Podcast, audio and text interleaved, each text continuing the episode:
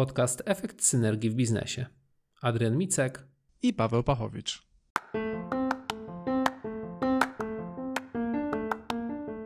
Podcast E S W B to dwóch pasjonatów, którzy w konwersacyjnym stylu podadzą Ci dużo istotnych informacji z pogranicza technologii, biznesu i e-commerce. Konkretna wiedza, bez zbędnych wypełniaczy. Odcinek dwunasty. Cztery sposoby na zarządzanie relacją z klientem. Cześć Adrian! Cześć Paweł! Kurczę, jak się cieszę, że mamy znowu okazję porozmawiać, a jeszcze bardziej się cieszę z uwagi na to, że nasi słuchacze będą mogli tego posłuchać. Ja też się również cieszę. Ty jesteś bardzo wypoczęty, opalony w tej jakże pięknej zimo-jesieni. Zasnąłem przy lampce po prostu i mnie Aha. tego paliło. Okej, okay. Tak. No to powiedz, co dzisiaj będziemy takiego ciekawego omawiać. Ja coś zaproponuję, a ty powiesz, czy się zgodzisz, czy nie. Spoko. Okej. Okay.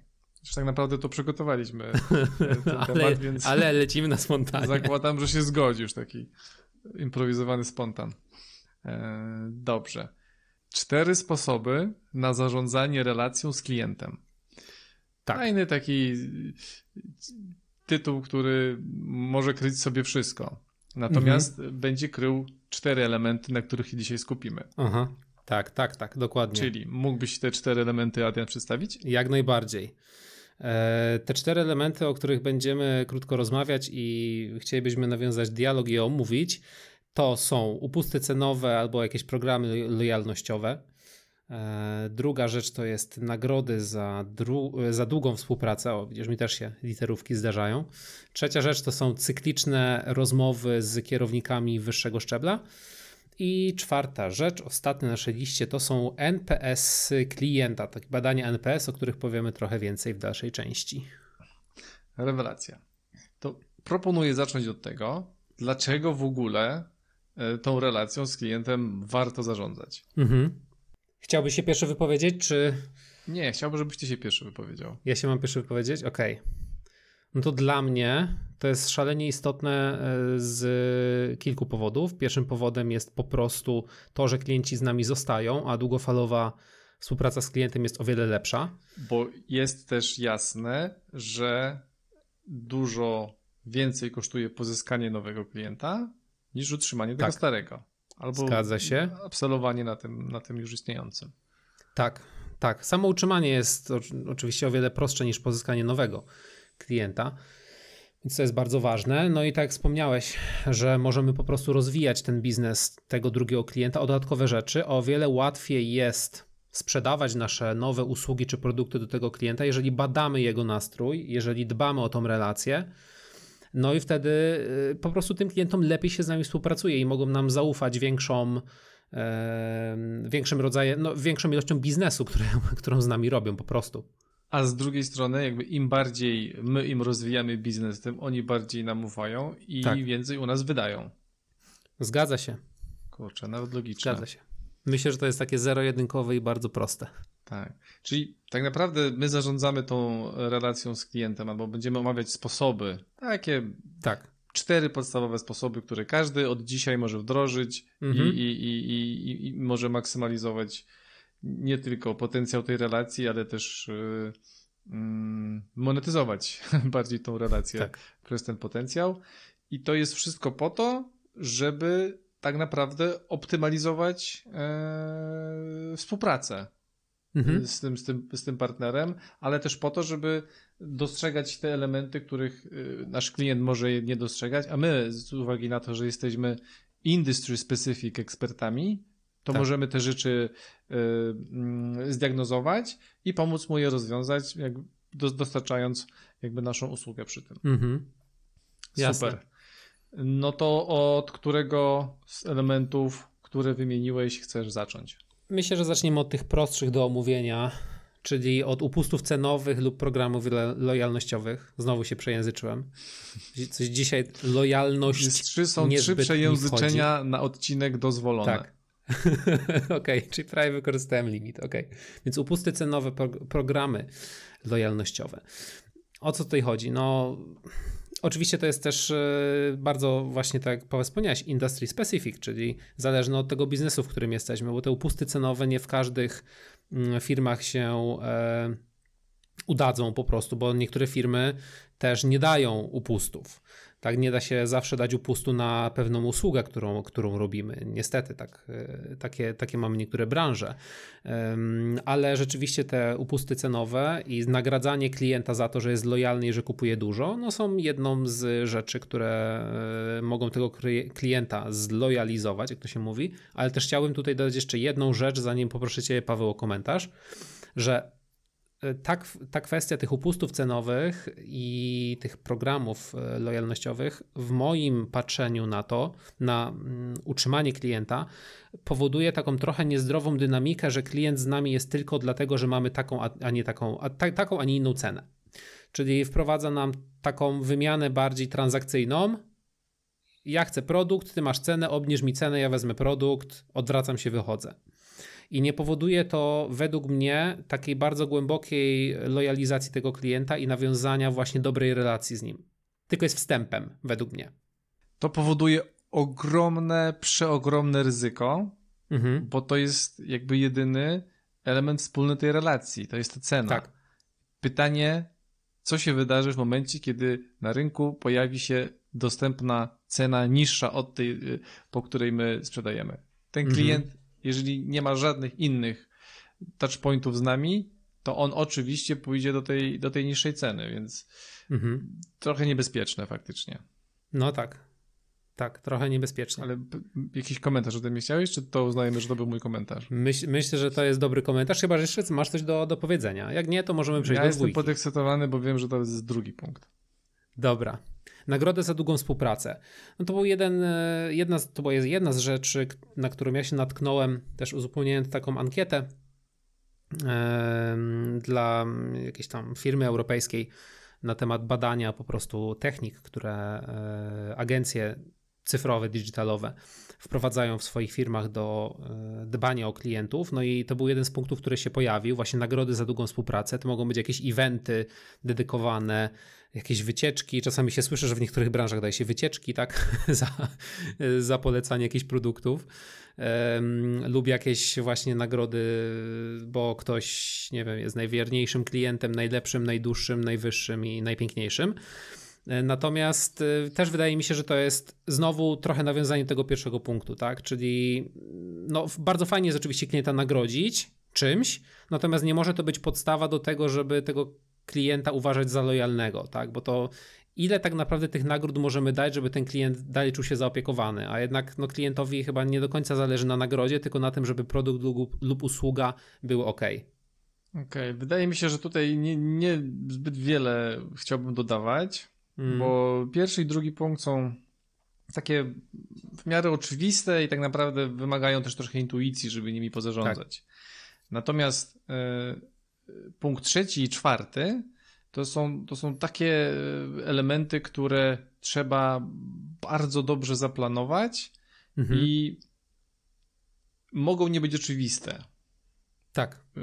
Bo jeżeli chodzi o punkt trzeci, czyli o cykliczne planowanie rozmowy, no to to jest coś chyba oczywistego, co powinno się dziać, natomiast większość osób tego nie robi, bo nie ma dedykowanego czasu na to, żeby, żeby te rozmowy się wydarzyły i tak naprawdę ta obsługa czy relacja sprowadza się tylko i wyłącznie do bieżącej obsługi jakby tego klienta, tak. A jak się coś wysypie, to już jest za późno przeważnie, żeby to ratować. No tak, i potem no... ten punkt czwarty, czyli N P S. Ja tu jestem bardzo ciekawy, Adrian, co się kryje pod tym skrótem N P S, ale po kolei. Mhm. Spróbujmy usystematyzować punkt trzeci. Tak. Czyli? Czyli... Jeżeli mamy planowane rozmowy cykliczne z naszymi klientami, to znowu, no, jeżeli mamy tysiąc klientów, to wiadomo, że nie zawsze jesteśmy w stanie porozmawiać na wyższym szczeblu z tym klientem bezpośrednio, tak? Więc jeżeli jest mniejsza firma lub są odpowiednie teamy dedykowane do tego, to yy, na przykład jeżeli mamy dużą ilość handlowców, ale jest jeszcze jakiś kierownik sprzedaży, który jest w stanie porozmawiać z tymi klientami, to to jest właśnie rozmowa na takim szczeblu, czyli dzwoni przełożony tego pracownika, który normalnie się komunikuje z naszym klientem i on po prostu bada grunt, patrzy, sprawdza, co się dzieje. Rozmawia z klientami, informuje ich, że będzie dzwonił wcześniej, że porozmawia o tym, o tym i o tym, żeby oczywiście też ograniczyć jakiś stres tego klienta, no bo dzwoni nagle dyrektor sprzedaży, czy dzwoni przełożony tego pracownika, z którym ja tam się komunikuję, no i o czym on będzie rozmawiał ze mną, tak? O czym on chce rozmawiać. Trzeba ten stres klienta tutaj trochę zbić i powiedzieć mu, że to jest po prostu rozmowa na temat tego, jak w ogóle nasza firma wygląda w twoich oczach, tak? Jak, jak w ogóle działamy, czy działamy dobrze, czy działamy źle, czy coś możemy jeszcze zrobić. No i bardzo ważne w tej rozmowie jest jeszcze, jest jeszcze jedna rzecz, czyli powiedz temu klientowi, co zrobisz z jego feedbackiem.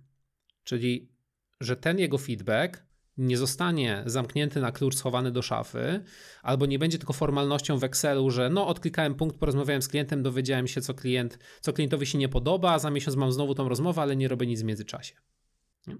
Więc to jest bardzo ważne, żeby klient wiedział, co z tym jego feedbackiem się stanie i żeby widział jego efekty. Możemy jakiś przykład? Znaczy przykład... Yy, w sensie, no, żeby klient zrozumiał jakby, że mm-hmm. ten feedback jest po coś i że on będzie wykorzystany. Tak. Yy, I że to nie jest takie puste odpytywanie i zbieranie informacji. O, to podam przykład. Mm-hmm. To podam przykład.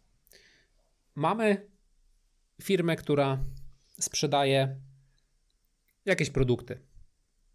Mają stronę internetową, na stronie internetowej mają te, mają te produkty, mają ich listę. Ale yy, powiedzmy, że ten klient zawsze po zamówieniu musi dzwonić do handlowca i ma problem, bo nie wie, do kogo ma dzwonić. I mówi takiemu kierownikowi, że no słuchaj, ja nie wiem, do kogo ja mam dzwonić, bo wy macie ośmiu handlowców, żaden nie jest przypisany do mnie.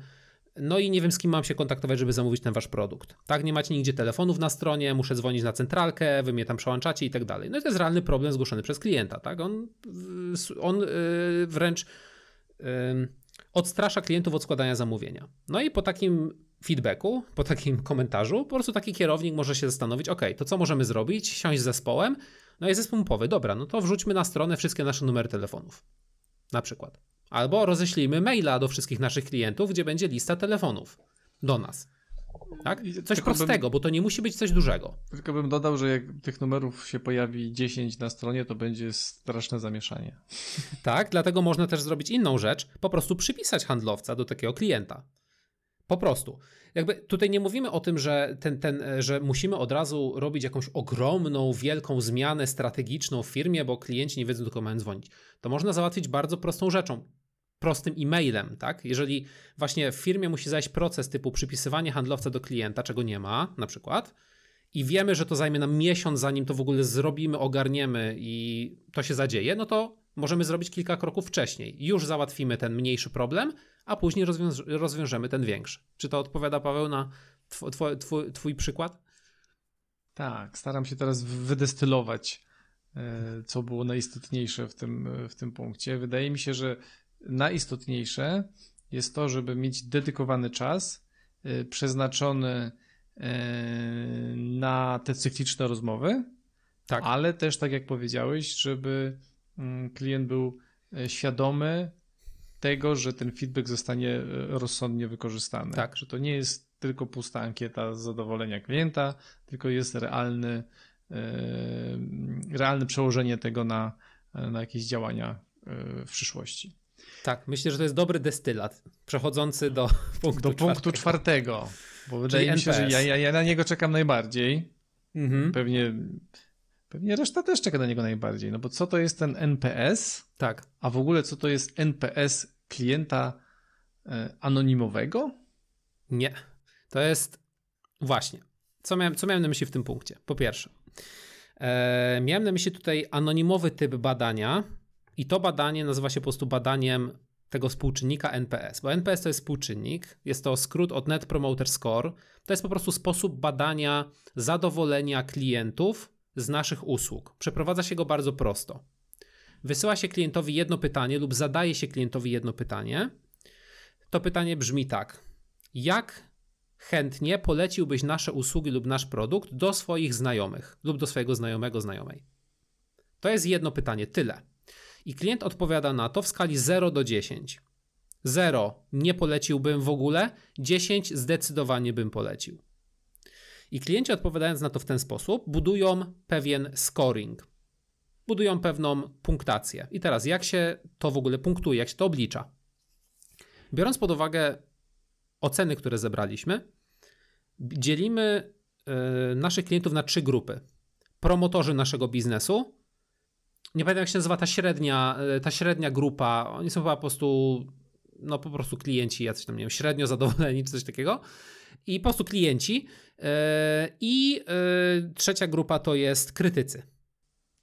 I teraz klienci, którzy ocenili nas na dziewięć i na dziesięć, to są promotorzy. Klienci, którzy ocenili nas na osiem i na siedem, to są ci klienci średnio zadowoleni i ich nie bierzemy w ogóle do obliczania tego współczynnika. I klienci, którzy nas ocenili od zera do sześć, to są krytycy i ich też bierzemy. I sobie zestawiamy. Muszę zadać pytanie, mhm. dlaczego pomijamy siedem i osiem? Pomijamy siedem i osiem dlatego, że no nie interesują nas klienci, którzy są, śred... którzy są po prostu zadowoleni z naszych usług, tak ogólnie, mhm. ale nie są takimi mocnymi ambasadorami nas. Nie? Czyli okay, nie poleciliby chyba... na dziewięć i na dziesięć, są pewni, żeby polecili. Oni nas, on, oni dobrze, że są z nami, ale oni do tego współczynnika nie są brani. I teraz jak ten współczynnik wygląda jako wynik, bo to jest bardzo ważne i bar- to jest w ogóle bardzo, bardzo fajne, jak to się wylicza. Skala odpowiedzi. Jak dla mnie, to ten czwarty punkt w ogóle przyćmił wszystkie do tej pory punkty, które były omawiane, i, i rewelacja. Wydaje mi się, no, że... No, także m- muszę dać mięso, bo y, też nie mamy dużo czasu w tym, w tym podcaście. Więc jaka jest skala? Skala odpowiedzi może być od minus stu do plus stu. Czyli jeżeli mamy wszystkich klientów, którzy odpowiedzieli między zero a sześć, czyli są krytykami naszego biznesu, będziemy mieli N P S minus sto. Jeżeli wszyscy nasi klienci, którzy odpowiedzieli, odpowiedzieli na dziewięć lub na dziesięć i mamy samych promotorów, to mamy N P S na poziomie sto. I ten współczynnik od, oblicza się tak, że bierzemy procent y, osób, które są y, krytykami, które są promotorami, odejmujemy od tego procent osób, które są krytykami, i powstaje nam wynik. I co z tym wynikiem możemy teraz zrobić? I teraz jaki wynik jest akceptowalny? Wynik na poziomie zero, czyli mamy taką samą ilość krytyków i promotorów naszego biznesu, jest uznawany jako OK, jako wynik, który jest w porządku. Wynik oczywiście między minus sto a zero jest dramat. Czyli nasi klienci po prostu nas nie lubią, mamy dużą rotację klientów, nie chcą z nami zostawać, są niezadowoleni z usług lub produktów. Wynik od zera do trzydziestu jest wynikiem OK. Po prostu masz zadowolonych klientów, jest dobrze, ale nie jest jakoś super świetnie, ale jest dobrze, tak? Wynik trzydzieści do sześćdziesiąt albo trzydzieści do siedemdziesiąt to jest bardzo dobry wynik, a wynik siedemdziesiąt do stu to jest w ogóle rewelacja. I największe firmy na świecie, na przykład Netflix, yy, ma chyba coś około siedemdziesiąt, sześćdziesiąt coś chyba, albo siedemdziesiąt coś. I właśnie te takie największe, Apple ma około pięćdziesiąt, chyba czterdzieści dziewięć w ostatnich badaniach, z tego co czytałem. Więc te największe marki na świecie są w stanie utrzymać ten N P S na poziomie pięćdziesiąt, sześćdziesiąt, siedemdziesiąt punktów. To nie jest procent. to, to jest coś zupełnie innego.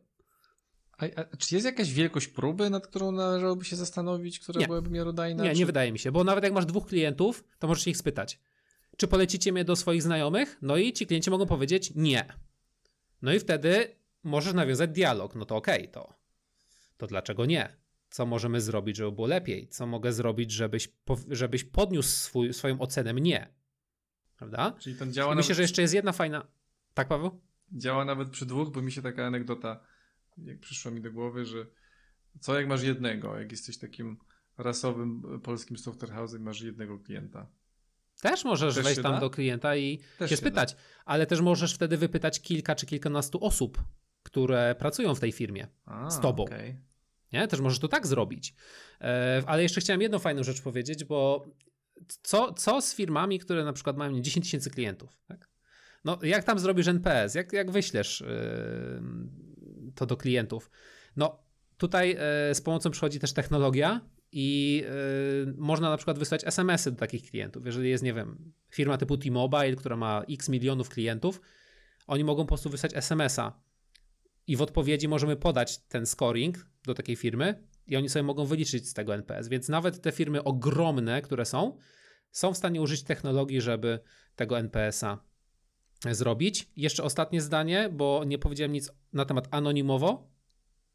Jeżeli robimy to badanie N P S, anonimowo to polecam zrobić jest, anonimowo. Masz na imię Adrian, więc już na, na anonimowość jest trochę za późno. Tak, ale o co chodzi anonimowo? Dajmy, jeżeli możemy, badając ten współczynnik N P S, moim, to jest oczywiście moje subiektywne zdanie, dajmy klientom, jeżeli mamy małą firmę, dajmy klientom możliwość y, odpowiedzi anonimowej, czyli żeby oni byli w stanie y, wypełnić tą ankietę w sposób anonimowy, żebyśmy nie wiedzieli, jak odpowiadają. Ponieważ wtedy możemy zobaczyć na tych ankietach coś, co klient może, może klient być po prostu zbyt miły, żeby powiedzieć nam coś wprost. Jeżeli się z nim widzimy jeden na jeden, po prostu mamy dobrą relację zbudowaną i tak dalej, nie chce obrazić, nie chce, żebyśmy się na niego obrazili, mimo że się nie obrazimy. Tak. Więc dajmy im możliwość zrobienia tego anonimowo. Czyli relacja się może sypać na backendzie, a tak naprawdę tak. Klient nie będzie tego komunikował. Tak, może też tak być. I to jest też jeden ze sposobów, żeby to właśnie wyciągnąć, wydobyć i na podstawie tego tą relację naprawiać. Anonimowość? No okej, okay, dlatego większość ankiet jest anonimowych. Chcemy podsumować, bo piekielnie Myślę, że tak. się porozciągaliśmy i, i nasz format konwersacyjny, który miał oscylować w około piętnaście minut, do dwudziestu dwóch już doszedł. dwudziestu, tak. Szaleństwo. No dobra, yy, czy ja mam podsumować, Paweł, czy ty chcesz? Wydaje mi się, że wydaje mi się, że ty to lepiej zrobisz. Dobra, no to jedziemy. Podsumowanie dzisiejszego odcinka. Temat, cztery sposoby na zarządzanie relacją z klientem. Powiedzieliśmy sobie, dlaczego jest to niesłychanie ważne, że o wiele łatwiej jest utrzymać klienta niż pozyskiwać nowego. I są cztery sposoby, które omówiliśmy. Upusty cenowe lub programy lojalnościowe był pierwszy sposób, typowo transakcyjny, powiązany z drugim sposobem, nagrody za długą współpracę. Natomiast takie o wiele fajniejsze sposoby na lojalizację klienta to były punkt trzeci i czwarty, czyli cykliczne, planowane rozmowy z kierownictwem na temat tego, jak się układa współpraca, co możemy zrobić. Używajmy tego feedbacku od klientów, żeby wdrażać zmiany w naszej firmie. I czwarty, ostatni sposób to było badanie anonimowe i sprawdzanie współczynnika N P S, czyli stopnia zadowolenia klientów z naszych usług. Czy, Paweł, takie podsumowanie ci pasuje? Love it. I love it. Nic dodać. Po prostu masz do czynienia z profesjonalistą. Nic dodać, nic ująć. Co najwyżej zaprosić na kolejny odcinek. Zapraszamy i żegnamy się. Dzięki bardzo, do usłyszenia. Dziękujemy, cześć.